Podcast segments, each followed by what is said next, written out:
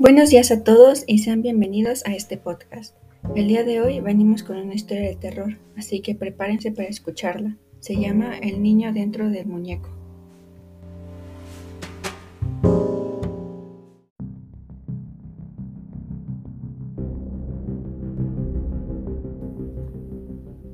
Una señora de nombre Marcela Aguayo, quien vivía en Guadalajara, Jalisco, y una experimentada mujer a cuidar niños, se mantuvo por mucho tiempo trabajando en una guardería del gobierno, pero su madre enfermó gravemente y se dedicó a cuidarle completamente, por lo que se retiró de su empleo. Marcela no contaba con suficiente dinero, se mantenía a base de una pensión de su fallecido padre, y su madre, después de batallar con la terrible enfermedad, muere entre sus brazos. Luego del entierro de su madre, solo le quedaron deudas pendientes por cumplir y desesperada decidió salir a la calle en busca de un trabajo. Así pasaron muchos meses y no lograba emplearse en ninguna parte, hasta que encontró un anuncio en la prensa donde querían una cuidadora para niños. Era un lugar de prestigio y ante su necesidad no lo pensó dos veces. Acude a la vivienda para la entrevista, a lo que observa que habían muchas aspirantes y salían asustadas, mientras que otras estaban indignadas por haber perdido su tiempo en ese lugar. Otras salían con cara de pánico. Por fin le correspondió ser entrevistada por un par de ancianos. Fueron amables y cordiales, quienes le comentaron que por razones familiares deberían viajar de urgencia y necesitaban que le atendieran a su pequeño hijo.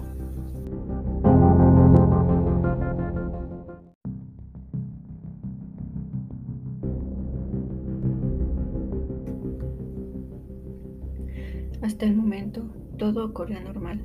Marcela les dio sus documentos donde constaba que tenía experiencia en cuidar bebés y niños grandes. Los esposos ancianos no se molestan en revisar los documentos. La llevaron a donde estaba su amado hijo. Marcela llegó a pensar que se trataba de un niño recién adoptado. Todo se lo decía a la edad de los ancianos, pero cuando vio que la pareja les presentaba, ella ingenuamente Dejó escapar una carcajada y exclamó, No me están hablando en serio. Volvió a decirlo, en son de burla. Se trataba de un muñeco con figura de niño, con una edad aproximada de 10 años, que estaba bien cómodo. Se le ocurrió pensar que los ancianos eran probable que estuvieran dementes, pero ella por tener gran necesidad de resolver sus deudas pendientes y falta de dinero, estuvo de acuerdo con ellos.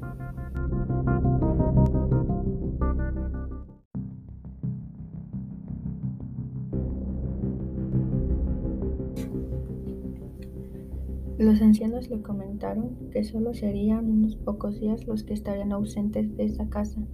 Además, el pago era una suma sustanciosa y atractiva que le ayudarían a pagar muchas deudas por el entierro de su madre. Sin más preámbulo, Marcela aceptó el trabajo, pero los ancianos la alertaron que a Gustavito le molestaba la oscuridad, por lo que la luz de la habitación debería estar encendida por las noches. Además, le tenían que leer un cuento para que pudiera quedar dormido y debería de esperar hasta que se comiera el último bocado de su alimento.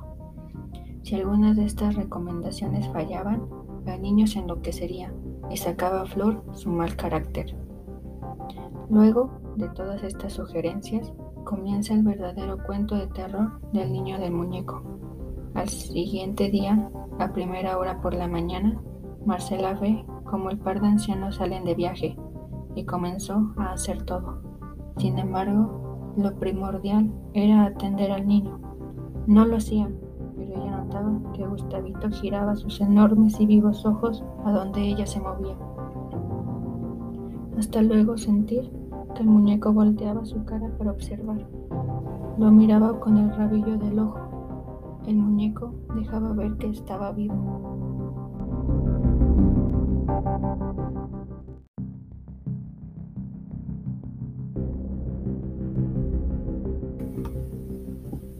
Desde ese momento comenzó su angustia. Agarró el muñeco y lo guardó en su habitación del segundo piso para hacer algunas actividades en la sala de la casa. Luego de varias horas por la noche, comenzó a sentir que muchas cosas se movían y había mucho ruido justo en la habitación del niño. Marcela, aún con nervios, se imaginó que quizás alguien había entrado a la casa y llamó a la policía. Estos cuando llegaron y revisaron no encontraron nada. Todo estaba en absoluta tranquilidad. Se retiraron y le recomendaron que no hiciera llamadas innecesarias porque estaban muy ocupados. Entre el cansancio y la angustia se quedó profundamente dormida, pero bien temprano por la mañana del siguiente día se encontró con todos los utensilios y comida de la cocina que estaban arrojados al piso. La harina de trigo estaba esparcida por todas partes, mientras que se visualizaban unas pequeñas huellas de zapato de niño que se orientaban a la habitación del niño. Se dirigió a la habitación de Gustavito, que estaba cerrada y encontró al muñeco bañado en harina y lo acompañaba una mirada y sonrisa perversa. Sin esperar, abandonó el trabajo.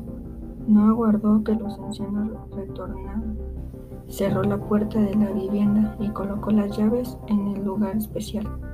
Volvió hacia atrás para asegurarse que todo quedaba bien. Para su asombro, el muñeco estaba parado en la ventana y con su mano le decía adiós. Más, nunca más regresó a esa casa.